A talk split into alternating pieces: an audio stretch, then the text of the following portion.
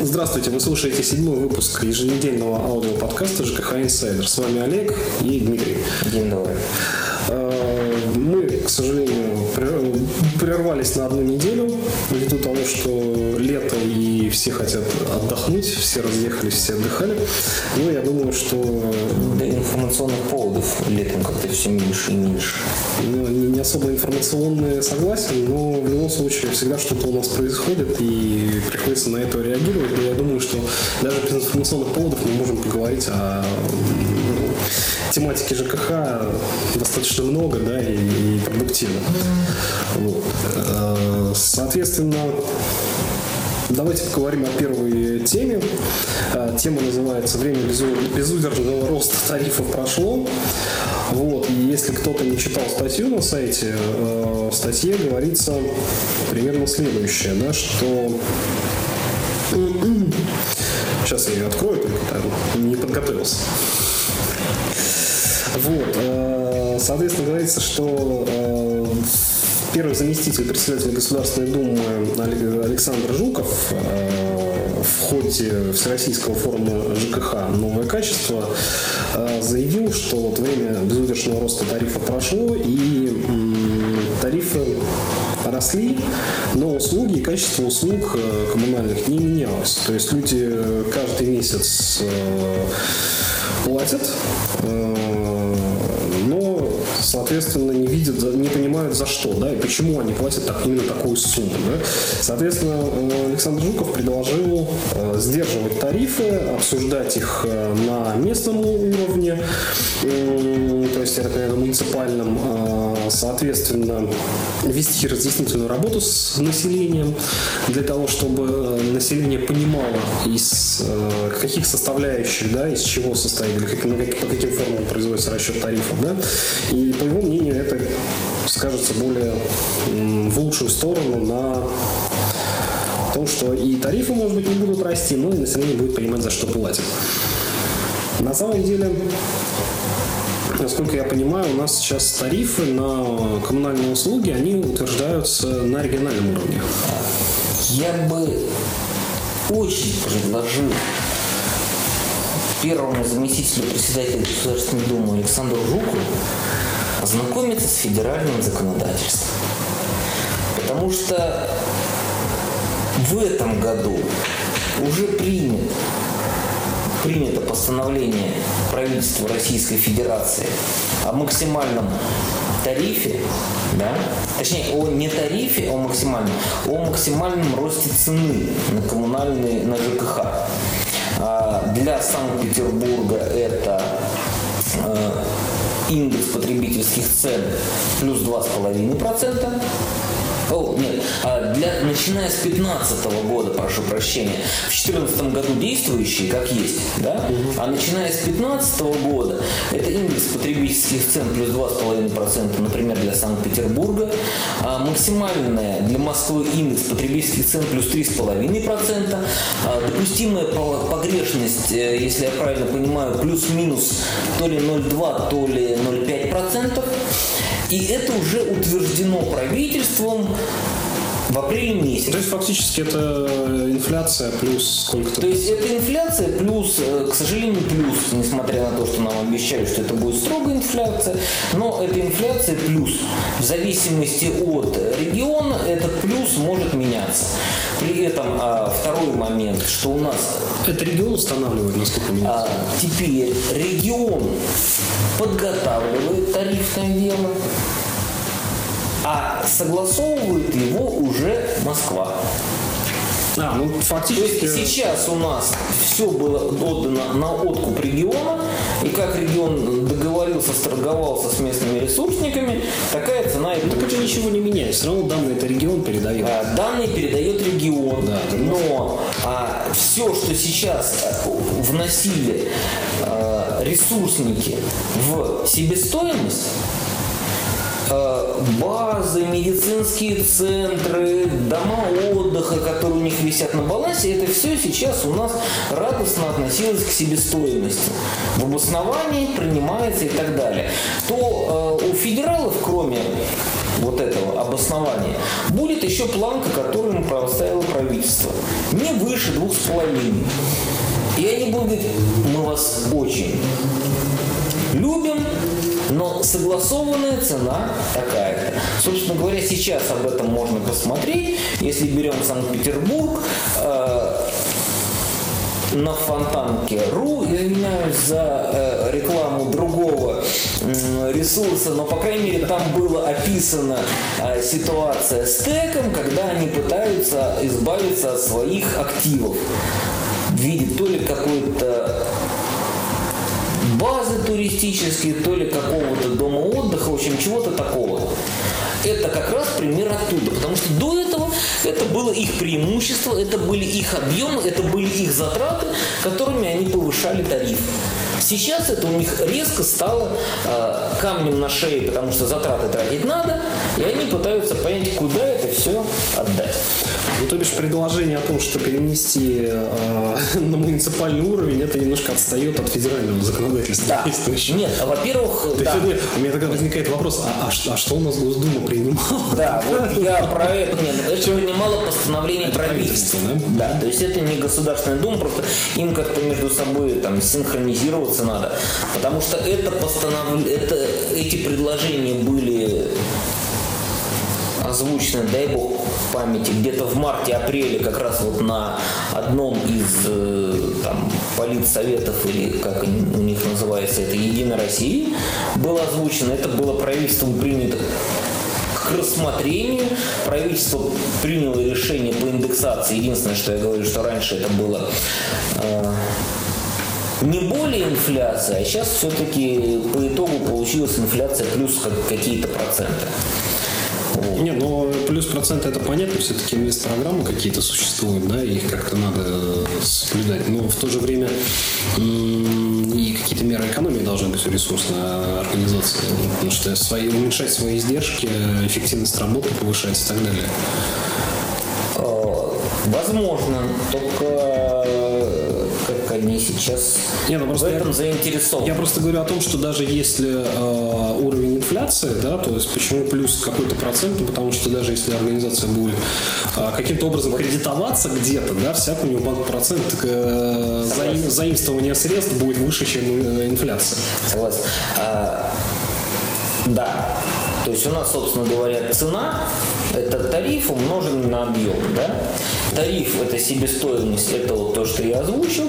Каким образом с этим, по крайней мере, правительство а, декларирует бороться, потому что а, теперь это все должна утверждать на 15 год Москва, ну, 15 и далее. И у них есть ограничения. А что касается упомянутого в статье качества, дай бог памяти, 2011 или 2012 год.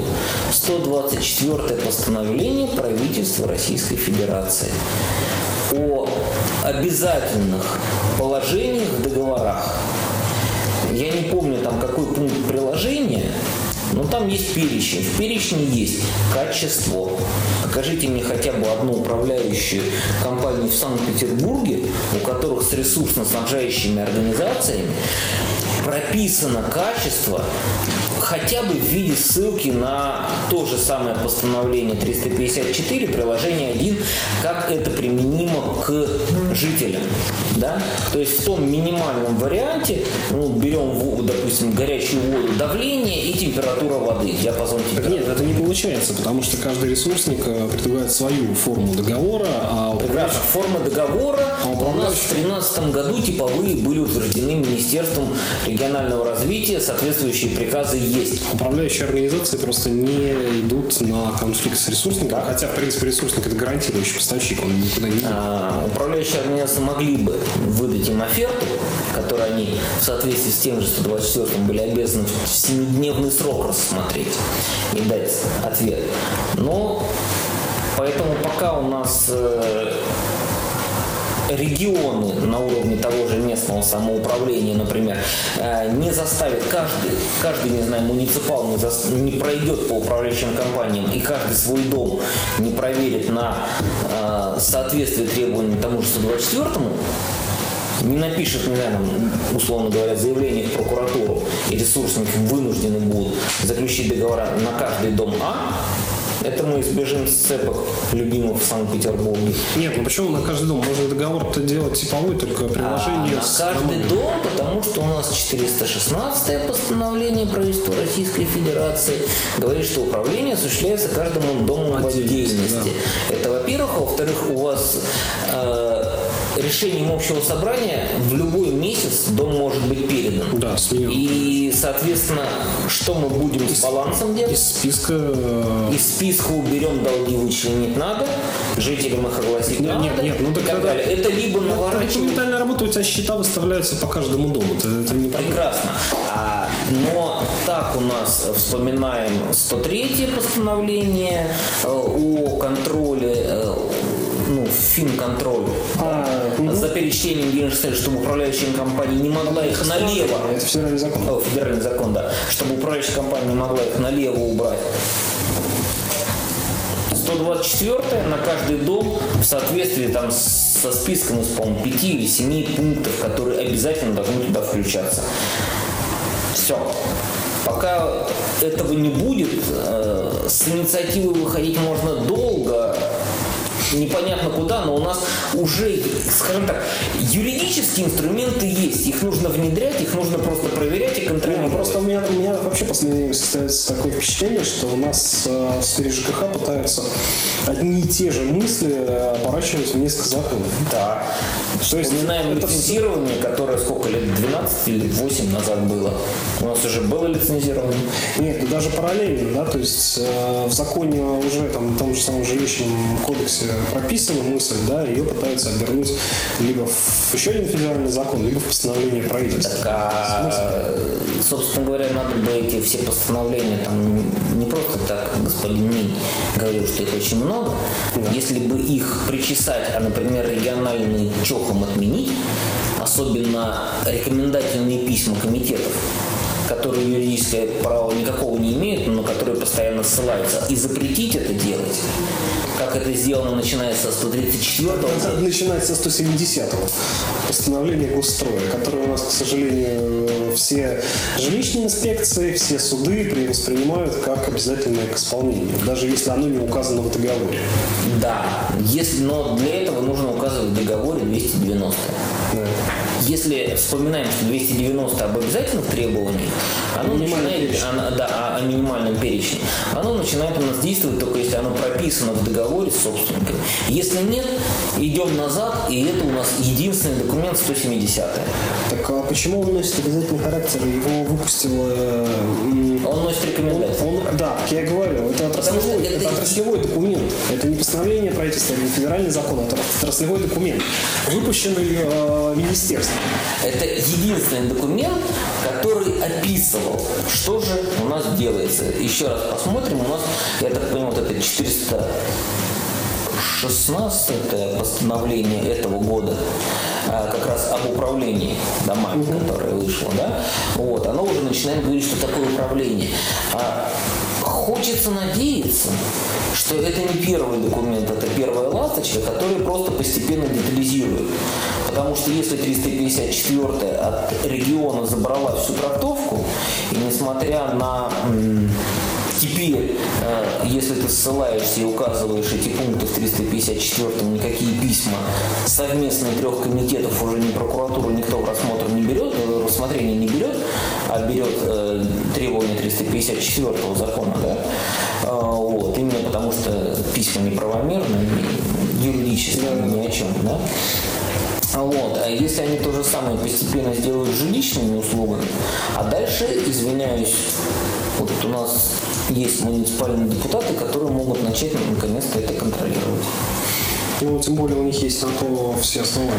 А муниципальном контроле у нас есть Да. постановление. Да, у нас есть муниципальный контроль, у нас есть, у нас много чего есть, просто э, надо, чтобы они этим делом занялись. Более того, у нас федеральное законодательство уже есть, которое прописывает, что требуется. Да? Если мы хотя бы приведем законодательную часть а, к в соответствии с федеральными законами, это у нас автоматом за собой потянет экономику, да, с бухгалтерией и всем остальным. А дальше уже хотя бы по этой экономике можно смотреть и реально оценивать не что управляющая компания нам предложит согласно своей э, отчетности, сколько денег на что потрачено, а жестко открываем баланс, спрашиваем. Зачем так? Э, Все намного проще можно. Э, Управляющая организация предлагает перечень работ. Так? Предлагает стоимость этих работ. Так. А собственники вправе принять эти работы, либо от них отказаться. Если собственники отказываются от, сто... от, от работ по, по текущему ремонту, то обслуживается в аварийном режиме. Если собственники отказываются от работ по содержанию, простите, управляющая организация вправе тогда отказаться от этого дома. Надо дать право управляющей организации отказываться. Да, но это вот второй момент, которого, например, сейчас нет. Это единственная, на самом деле, засада, которая есть, да, чтобы управляющая организация могла отказаться от дома. Потому что фактически... Ну, Если собственник вообще никакого решения не принимает, именно все, все равно. Не, ну сейчас по законодательству что должна сделать управляющая организация? Обратиться в орган э, муниципальный для того, чтобы этот орган установил тариф для данного дома в соответствии с... э, Нет, она может отказаться, она может уведомить, и орган пробует, э, и, и ор- и орган должен будет перепро- провести Провести конкурс. Да, конкурс. Но другой вопрос, что если он в этот конкурс та же самая собственник, либо еще кто-то впишет эту управляющую компанию, она обязана в нем участвовать. И она не может отказаться. Нет, пока, пока управляющая организация не принимает дом, э, документы не подписывает, обязательно никто не может. То есть фактически э, это очень будет сложная процедура э, выходить в суд со стороны собственников о обязывании подписать документы. А, ну, это тоже, да. У нас, правда, есть еще такая вещь, которая называется административный ресурс. Э, Вот. А я здесь про другое имею в виду, что если управляющая организация обслуживает дом, то, что было сказано, предлагая жителям а, тарифы на жилищные услуги, по которым она согласна осуществлять там, текущий ремонт и так далее, а, жители отказываются, и дальнейшие действия управляющей организации в этой ситуации не описаны. Нет, отказаться от управляющей Отказаться от организации, что она должна содержать по минимальному перечню э, в соответствии Да. на эти тарифы. Возможно, в убыток себе. Но я еще раз поясню, что в случае, если собственники не установили стоимость э, содержания текущего ремонта, управляющая организация вправе обратиться в органы местного самоуправления для установления тарифа Сколько управляющих организаций у нас обратилось? по Санкт-Петербургу. Я думаю, что компании 2-3. Кто-то обратился, и тарифы на них установлены. На сайте, на сайте комитета по тарифам тарифов нет. Если они обратились, было бы интересно. Они обратились, интересно, почему? Потому что э, есть какие-то тонкости в расчетах, потому что можно, допустим, та же самая ситуация. Фактически услуги можно считать как по стоимости, ну, по коммерческому предложению, по привлекаемым третьим лицам, да, так и по к сметному калькулятору, да, с, соответственно, с использованием э, государственных расценок, вот, с коэффициентами. То есть вот в этом может быть сложность. Не готов сказать, потому что я не знаю, за организации обратились. И, и, как я говорю, что судя по сайту комитета по тарифам, а, жилищные услуги установлены только для нанимателей. Ну, это Санкт-Петербург. Да, я говорю про Санкт-Петербург. И других вариантов не видел. Если бы они начали обращаться, возможно, что-нибудь здесь бы сдвинулось, и собственники тогда стали бы согласовывать, что им нужно, что не нужно. Потому что фактически, ну вот если брать та же, то же самое не 290, а 170 госстрой, даже если его использовать как э, основное, да, то получится, что для собственника на квартирном доме там до революционной постройки стоимость содержания будет порядка там 40 рублей. Управление содержанием, текущий ремонт. Ну, не, не 20 там рублей, не не 16 рублей, как сейчас, да, там 16, ближе 16, будет порядка 40 рублей. То есть это, это, это очень много, да, то есть это социальный взрыв фактически. То есть когда у нас получится, что стоимость э, управления содержания текущего ремонта э, равна стоимости коммунальных услуг. То есть сейчас у нас коммунальные услуги две трети примерно съедают. Я думаю, больше. Ну, Скажем так, летом, наверное, две трети, а зимой с отоплением на три четверти. Да, да, да. Нет, просто тут вся ситуация какая, что э, одно дело непрозрачные тарифы на коммуналку, да, то есть, ну, действительно, они непрозрачные, мы, не можем понять, как они считаются, да, то есть я понимаю, что вот э, саморегулируемые организации запрашивали э, формулу расчета тарифов, да, тарифное дело. Тарифы, нет, давайте не путать. Как считается 260 по-моему, федеральный закон о тарифном, о тарифном образовании. А другой вопрос, э, что нужно смотреть каждую строчку в тарифном деле, что закладывается в себестоимость. Привел пример, э, в самом начале закладываем в себестоимость, э, там бесплатная обследование Базы отдыха, медицинское, медицина ба- для да, сотрудников. базы отдыха для сотрудников, э, не знаю, пансионаты и все остальное прочее, которые прямо на балансе содержат. Ну, то есть фактически э, там бабушка-пенсионерка оплачивает э, работу, ба- точнее отдых э, персонала Отдых э, и своих сантехников, и, ну, нет, Сантехников нет, это да. жилищного А, отдых всех э, сотрудников э, у ресурс, в ресурсоснабжающей организации. Да? Ну, конечно, это, это- это ужасно. Вот. Но и в то же время я говорю, что мы не видим, э, соответственно, ну, точнее как, мы не то чтобы не видим, а про тарифы, на- расчет тарифа на жилищные услуги, они проще. Да, то есть единственный момент, опять же, мне непонятен. А, Вот как, как управляющая организация, да, допустим, э, рассчитывая тариф на услугу, привлекая третью организацию, для выполнения работ. Фактически управляющая организация должна делать на генподрядную наценку на это. Потому что это ее прибыль. Она привлекает организацию, она контролирует работу, она получает. Показывает эту прибыль. Да, показывает. Соответственно, им ее согласуют. Обычно, ну, судя по тому, что а, по, тарифу, ну, вот этому, э, по, по тарифам там прибыль согласуется в пределах 5%. Ну, это вполне адекватно. Вот, то есть плюс 5% на, на привлечение. Другой вопрос, что она должна будет доказать, что эта организация а, делает действительно качественно и по минимальной цене. Она, она будет доказать это ну, комитету по тарифу. Ну, конкурсная. Да. Фактически они, да, это должен быть Конкурсный отбор.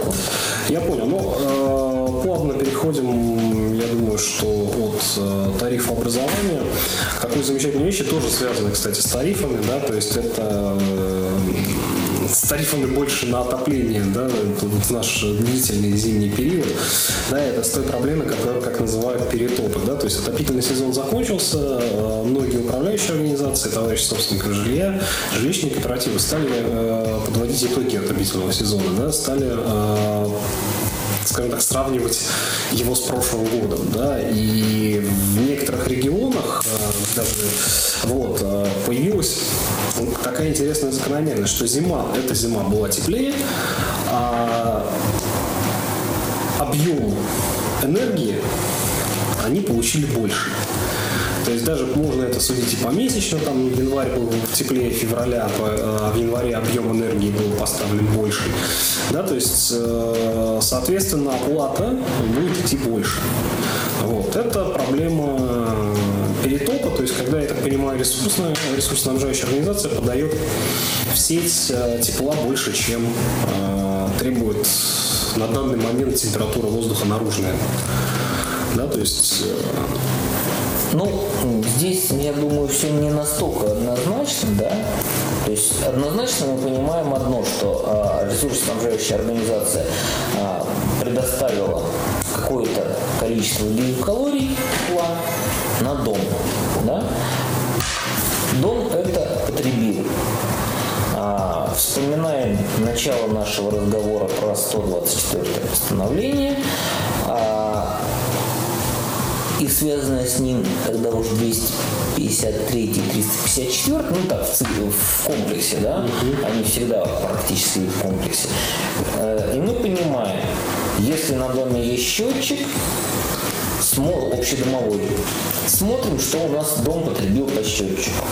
При этом это должен быть счетчик на дом, а не, например, на сцепку из 17 последовательных домов, плюс некоторое количество гаражей, которые между этими домами стоят. Да, и еще там пара магазинчиков, которые самостоятельно врезались в эту, сеть, в, в эту сеть. Да? И это все считается одним счетчиком. Напомним, 261 хотя бы, э, учет ведется по дому, по домовой. Если счетчик стоит на дом и с этим все ну, как бы, ну, реально в порядке, счетчик проверен, счетчик реально действует и так далее, э, то э, здесь мы реально видим объем потребления. Хорошо, да? берем идеальный. А второй, да, второй момент, который нужно понимать. У нас практически, наверное, в России все системы на открытом и зависимом контуре. Ну, кроме новых домов. И новые дома тоже. Ну, кроме... Если мы говорим про отопление, да. то они на зависимом контуре. А, вот. Даже не на втором. А, нет, те, кто на втором, им повезло. Да?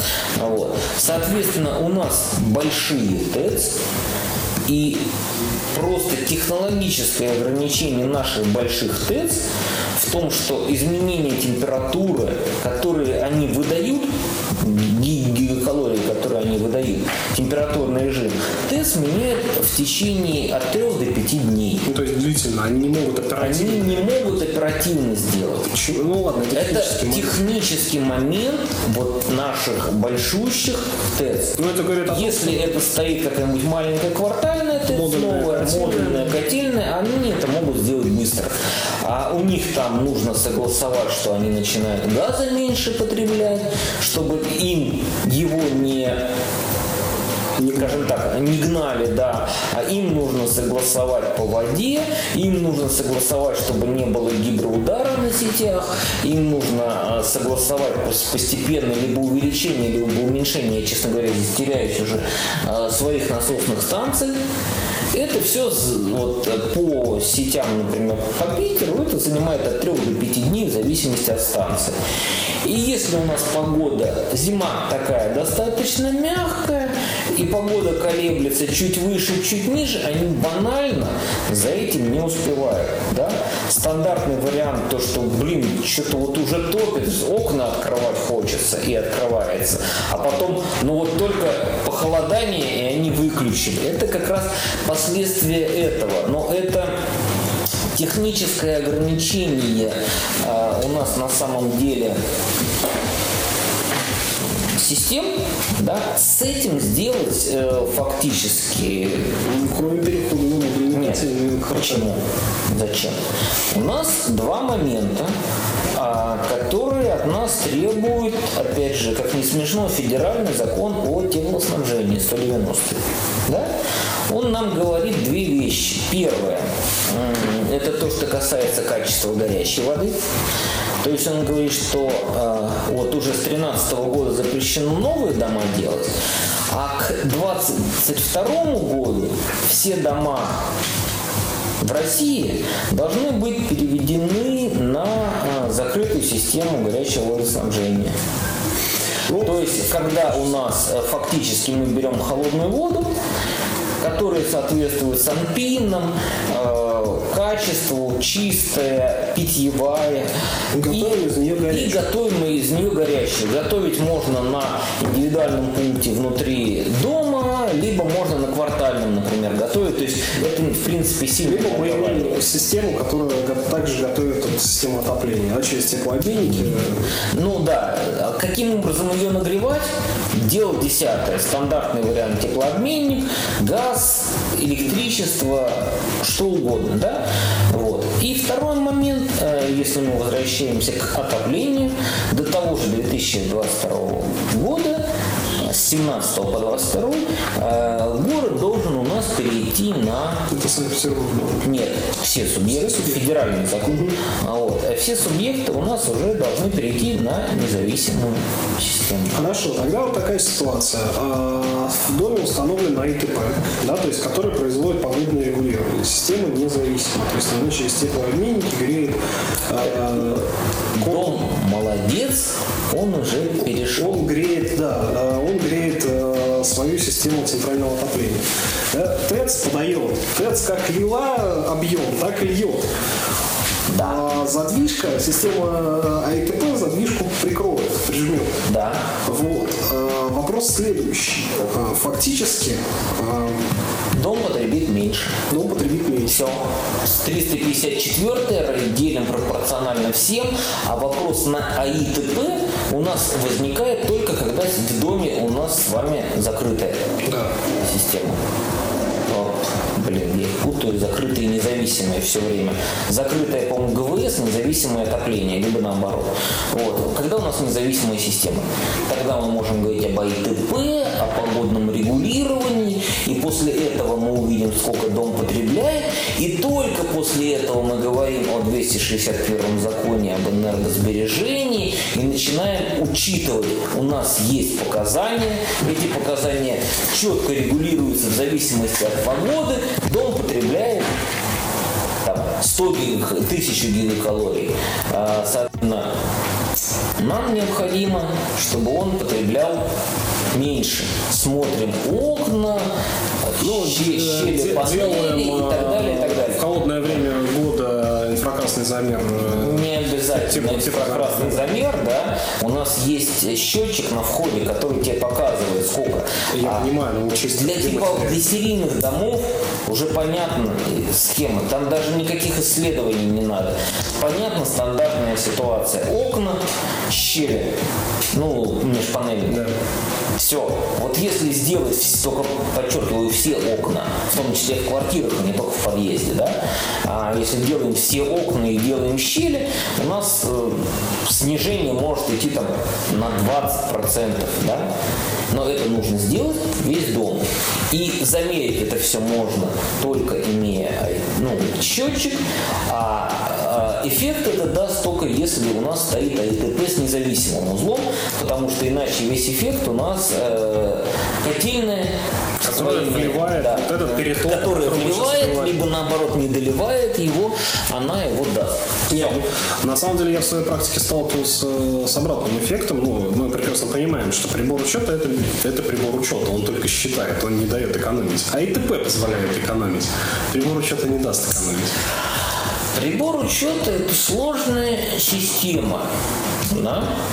Ну, цифровая, да, система. Цифровая которая, система по идее, должна своим быть, программным Которая должна быть сертифицирована как э, метрологическая да. служба. Угу. А, поэтому, а, если вдруг прибор учета при тех же стандартных показаниях и так далее а, стал считать больше или значительно больше, я бы на месте жильцов все-таки предложил управляющей компании его снять и в другой субъект передать на проверку.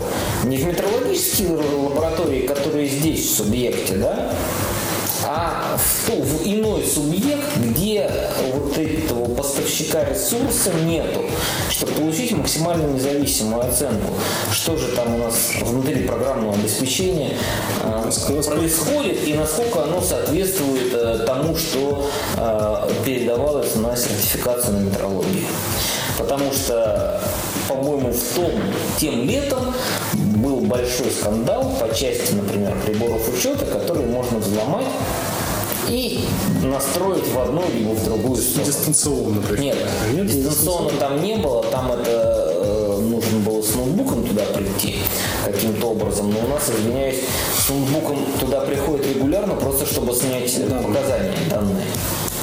Понятно. Нет, я немножко другую мысль хотел развить. Просто э, в моем опыте была ситуация, когда установка именно прибора учета, не, не АИТП, да, привела к тому, что товарищество платить больше. Больше, да. да. Пятиметровые потолки, старый фонд, большие да. окна. А здесь вспоминаем, на какой и, объем у нас отопление рассчитано. Вот, и на стандартный там 2,7 либо 3, ну на, на 3 кубометра для домов старого образца с пятиметровыми потолками, а, да к тому же еще, извиняюсь, со старыми чугунными радиаторами, забитыми грязью, там такой, такой объем гигакалорий проходит сквозь него и выходит наружу, домом не забранным, и приходится подавать еще, что может легко оказаться, что, э, э, что объем потребляемый выше норматива.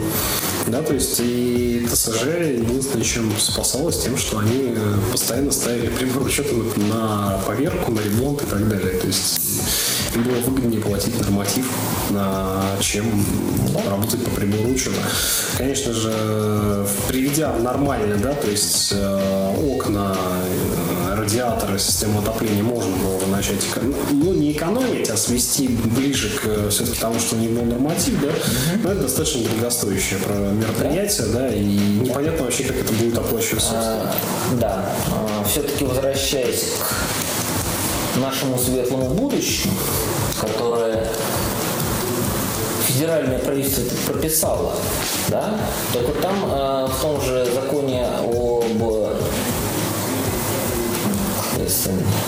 теплоснабжении э, была дана господи, до, пер, до 31 декабря 2011 года э, было установлено требование по созданию, согласованию, в том числе в Москве, да, схемы теплоснабжения города в целом. А, ну и, соответственно, ну, по Санкт-Петербургу я такой схемы согласованной я ни одного правительства Российской Федерации, либо приказа Минрегиона, а, каким они согласовали. Точнее так, а, постановление правительства Санкт-Петербурга об утверждении приказа Минрегиона о согласовании. А, схемы я не видел. Ну и, соответственно, скорее всего, отключение воды и все остальное у нас продолжится и после 2022 года. Ну, так до конца, конечно. Тут, я просто не представляю объем средств, которые необходимы. Или это за счет собственников? А нет, почему? Это трасса. Причем здесь? Подожди, подожди. подожди. Ну, в конечном счете... В конечном счете равно... это приходит да. в доме должно стоять э, ИТП, это, это, это за счет субъекта. Так? То есть, факт... Далеко не всегда это все должно стоять в доме. Это может быть квартальная, например. А это может быть вот э, модульная котельная. Это может быть что угодно. Там схем этих достаточно много. И в зависимости от территории ну, для городов, которые отапливаются ТЭЦ, понимаешь? То есть либо делать... А, при, берем пример Санкт-Петербурга. А, крупные ТЭЦ отапливают, э, например, э, не гонят воду в центр, а отапливают э, эти.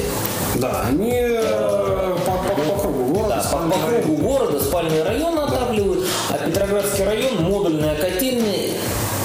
размером со старую котельную, там, наверное, с четверть старой котельной, да. которая есть в городе, и отапливают то же самое, пожалуйста. Нет, э, в момент... То есть, нет, я про другое, что э, схема теплоснабжения, она комплексная должна быть, ее надо увидеть, и тогда мы поймем хотя бы, что есть схема, под эту схему, ну, берем реалии Санкт-Петербурга, комитет по энергетике, эту, под эту схему э, развил, э, соответственно, сколько э, стоимость переоборудования города, mm-hmm. да, включая диаметры труб и, и тому подобное. Это все утвердил, да, и после этого стало реализовываться. Мы здесь тогда можем надеяться, что к 2022, ну либо попозже, там, в зависимости от того, как они это все утвердят, мы наконец-то перестанем ощущать отключение горячей воды.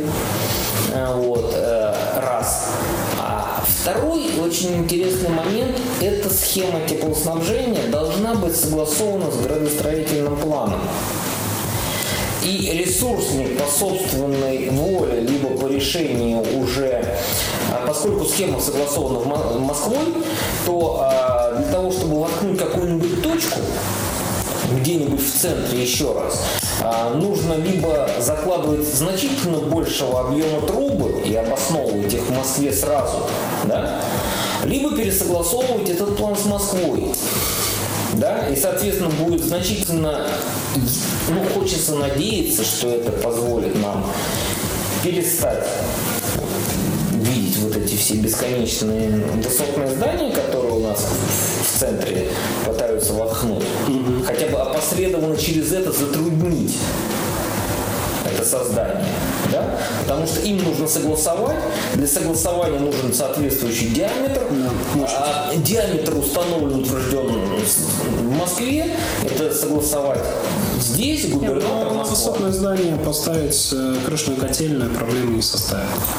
В плане ра- это есть крышная котельная. Нет, но это отдельно настоящее здание, которое само себя отапливает. А в плане говорится о допустимости такого? Нет. Говорится, welcome. Не говорится опять, кто утвердил этот проект. По проекту автоматом нельзя никаких крышных котельных. Потому что крышная котельная это тоже такая Это отдельная ситуация. Да, отдельная, Отдельный разговор. да, да. отдельная ситуация, которая, я так понимаю, лет через 10 после своей эксплуатации требует замены и скинуться это так, Да, но вообще у меня интересно, цифры очень высокие. пока вот в жилых домах у меня практика накопилась такая, что эти крышные котельные не общее имущество. Они принадлежат непонятно кому-то, э, кто является э, ресурсоснабжающей организацией для данного дома. Ну, вот я про то же, да. Удивительный факт. э, Здесь тогда еще нет. э, На самом деле они тоже имеют право жить, да, но тогда э, эта организация, ей владеющая, должна становиться на учет, либо дом должен становиться на учет вообще, как дом ставить на учет, я вообще пока себе не представляю, на каком законодательстве этого нет. На учет чего? А, как ресурсоснабжающий. А, как ресурсоснабжающий. Группа Нет, дом, пожалуйста, ставится управляющая организация, либо ТСЖ. А управляющая организация сменилась. Новая пошла, Да, пошла новая. Через комитет по тарифам, через Да, Москву. пошла да. учреждение, да, да, да, тарифы, согласование тарифов в Москве. И тут у нас старая управляющая организация подала в суд. Да? Так что вот эта схема вообще нигде не описана, поэтому я и говорю, что я к этим крышным котельным отношусь с большой опаской, потому что мы можем, может оказаться так, что тариф на них не утвержден, попытки пользоваться тарифом, допустим, городским, он может оказаться меньше, чем нужно, и на самом деле это будет ложиться убытками на тех же собственников. Ну, э, как выходит из положения в новых домах, да, элементарно. То есть собственникам выставляется стоимость газа, потребленного котельной, э, стоимость э, расхода носителя, если он расходуется, э, стоимость технического обслуживания и все.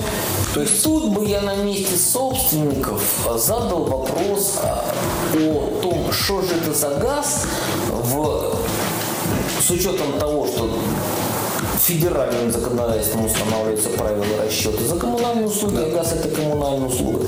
В 354-м ОДН на газ не предусмотрен. да. Газ я потребил по нормативу, а все остальное, извините, это ваше. подогрев воды у нас является коммунальной услугой. У вас утвержден тариф на подогрев воды. Это является коммунальной услугой? Да, это компонент. Компонент, да? Ну тогда да, тогда тариф утверждать. Да. Все равно этот тариф на подогрев воды нужно утверждать точно так же. Вот, ну, не только воды, а, например, того же отопления, то есть на подогрев Полотенце сушило? Нет, не полотенце сушила, а на подогрев носителя. У тебя же формально может не только вода трубах идти. Не, может быть все что угодно, абсолютно. Вот, а, например, допустим, какой-нибудь продвинутый дом какой-нибудь антифриз захочет залить, чтобы это не сливать годами.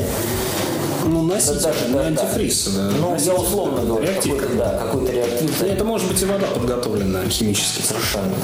То есть э, в модульных котельных, которые вот отапливают э, нежилые здания, да, так и есть. То есть Да. газовые мини-котельные. Чтобы даже если она хим- ничего сливать не надо было. Да.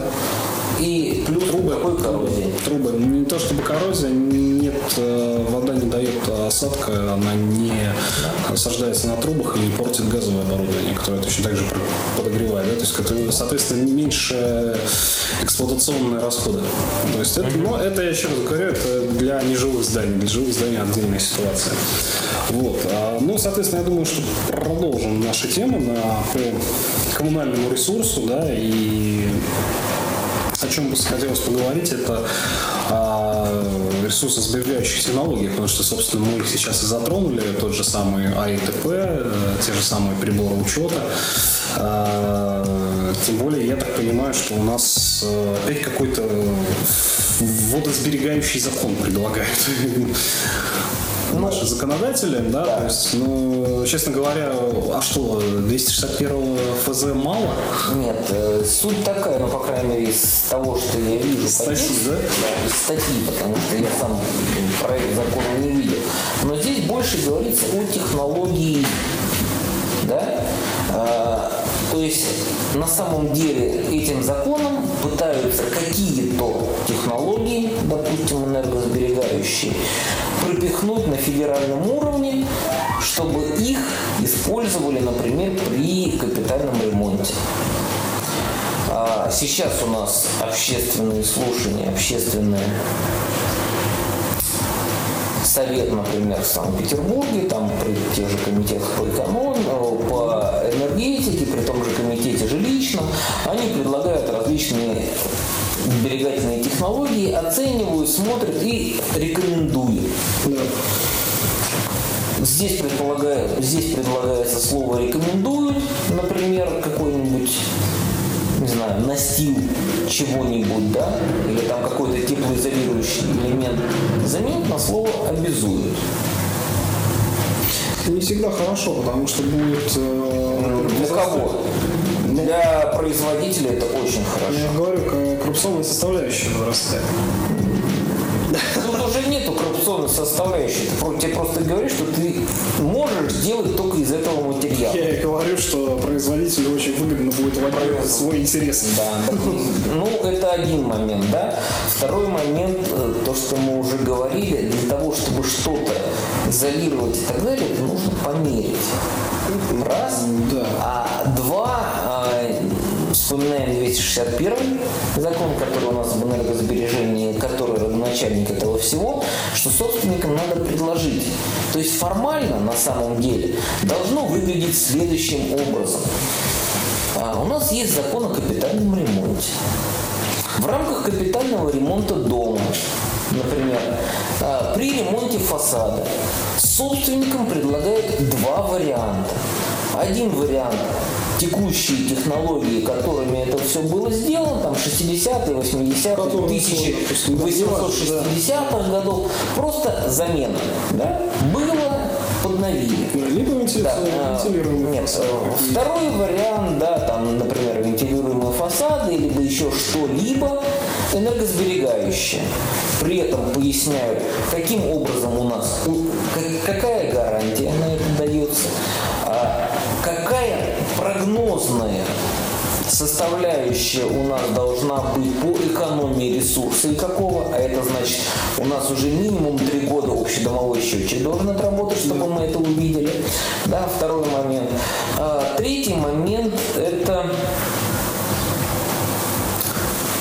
э, собственно говоря, э, межремонтный интервал увеличен, уменьшен или какой, да? Потому что, например, может быть собственником, э, ну, соответственно, увеличение качества, э, увеличение длительности эксплуатации, да, при, не знаю, в два раза, при увеличении цены, допустим, на 15%, это мы все понимаем, что ремонтируют в два раза реже, а затратили мы на 15% дороже. Изначальные затраты. Да, соответственно, э, вот все, что касается вот этого всего, должно быть ну, всех этих смет и так далее, должно быть предложено собственником в двух вариантах. Собственник принимает решение. Здесь ситуация точно такая же. И от того, что они э, обязуют это все здесь, ну, если здесь не будет только такие технологии, да, жесткий перечень, тогда, а, может быть, но мы, правда, убьем все инновации, например, новую технологию, у нас пока этот закон не изменят, извиняюсь, внедрить вообще даже, если собственники будут хотеть, будет нельзя. Да? То есть мы здесь уходим от рынка к планированию ремонтов на федеральном уровне, что чревато. Но мы получаем достаточно серьезный вертикальный контроль этого всего, да, то есть мы а... федеральным центром каждый дом ремонтируем. Да, тогда, тогда федеральный центр должен рассматривать, должен утверждать для каждого дома это все. Давайте так переходить. Не, на самом деле у нас были же министерства, и эти министерства для серии домов что-то утверждали.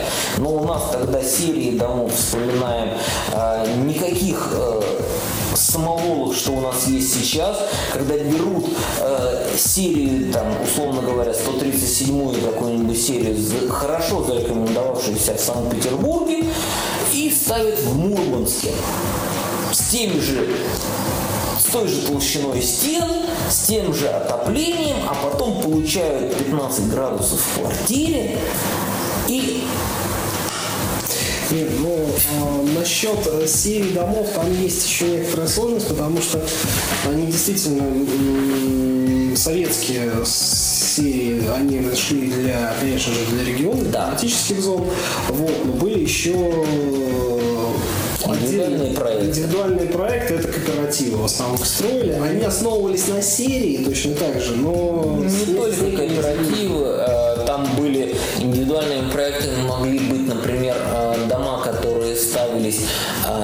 серией, да, в, в, ну, эксперим... экспериментальные такие, да, и по которым, например, дом хороший, серия хорошая, но он технологически долго выяснялось, там, или какие-то проблемы именно с точки зрения строительства возникали, и тогда его уже в серию не пускали. Да, да, таких тоже домов много, и поэтому получается, что его нельзя как серию. А по таким домам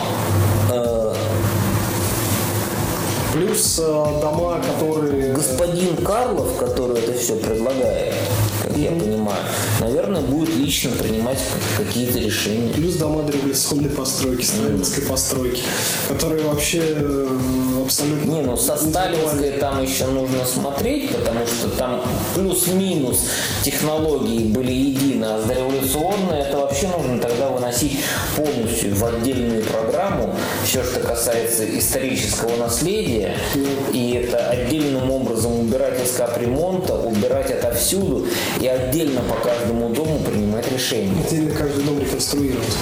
Да. Как, как я сегодня общался с одним ТСЖ, было сказано, что одно было в капремонт поменять перекрытие. На что пришлось долго объяснять, что капитальная замена перекрытия это, господа река, собственники и представители ТСЖ это все-таки реконструкция. Вот, а не капитальный ремонт. Достаточно серьезная работа с расселением э, того населения, которое в доме прожило. Не совсем так. Если у них, например, э, в доме, условно говоря, на втором этаже одна там, не знаю, поперечная свая или что-то. Лежат. Балка, да. А, с ней что-то случилось, то можно расселив эту квартиру, либо если там удачно получилось это в одной комнате, эту комнату только, правда в квартире грязь будет, но если они не хотят выезжать, а, не затрагивать всю остальную вертикаль совершенно спокойно. Нет, ну там же прекрасно мы понимаем, что дома 1800 годов постройки, и некоторые из них уже полностью все находятся в достаточно серьезном... Это нам нужно говорить, что это аварийное состояние, убирать из капитального ремонта и переходить на программу, которая аварийный ремонт, а, который у нас заведует Господи, Минрегион, если я правильно помню. Но это у нас э, фонд содействия реформированию ЖКХ да. этим занимается, у него полномочия да, никто этим не отменял. Да. Нет, ему как раз их продлили. Ну, я говорю, их не отменяли, что все в части капитального ремонта их... А, у них закончился в части капитального ремонта, да. все, они этим не занимаются, это отдельный закон, и этим уже занимаются жители фактически. Да. А в части аварийных домов у него это все продлили. Ну, кстати, возвращаясь к э, теме прошлого подкаста, где мы обсуждали лифты, был у меня разговор с одним из крупнейших э, обслуживающих организаций лифтовых в Санкт-Петербурге. Э, их категорический ответ – нет, страховать лифты они не будут собственники, либо управляющие организации, что не будут страховать. Договор вносить изменения они не собираются. Еще раз. Вносить они могут куда угодно. Нужно услышать мнение На технадзор. Ростехнадзора. Да? Если там будет сказано либо-либо, то элементарно на конкурс выставляется проект договора, что они страхуют, не хотят, у нас много компаний рынок конкурентов. Да, ну я вообще просто назвал позицию. Особенно если там какие-нибудь ТСЖ объединить в пул, да, и пойти, например, вообще жестко по 223 и вывеситься на федеральном сайте, Да. там на самом деле на обслуживание этих лифтов так много найдется охотников. Конечно, конечно. Особенно если это будет, там, не знаю, хотя бы 50 домов. Ну, Учитывая, что сейчас у нас идет э, программа по замене лифтов, да, капитальный ремонт, а новые лифты, они меньше намного требуют э, к себе внимания и технического обслуживания, выезда аварийных бригад, да, в то том числе. э, стоимость э, заложенное обслуживание на, намного на, оправдывается, да, и как Не, ну еще раз, это если они не хотят, они могут уйти с этого рынка. Да? Они могут ждать и предлагать какие-то свои варианты. Да, то есть, в принципе, можно порекомендовать так, так ТСЖ в рамках ассоциации, объединений, вот именно выбирать какого-то одного поставщика массового. Да. Ключевое массовое ключевое именно в виде открытого конкурса, чтобы а, потом, а, почему говорю про 223, потому что ФАС, она у нас э, а, скорее всего, поставщики будут пытаться через ФАС этот конкурс что-то с ним сделать или каким-то образом повлиять. Ну, то в случае, если это будет оформлено через 223 и правильно оформлено все, ну, там, сделано, проведено, да, через электронные торги и так далее, все, то а, ассоциация, допустим, тех же ТСЖ, ну, или вот группы этих ТСЖ, она плюс к тому же и ФАС в виде своего как бы это, союзника приобретет. Да. Согласен. Ну, я думаю, на этом мы будем заканчивать, потому что мы уже достаточно длительное время общаемся. Вот. А, Услышимся в следующих выпусках. Пока. До свидания.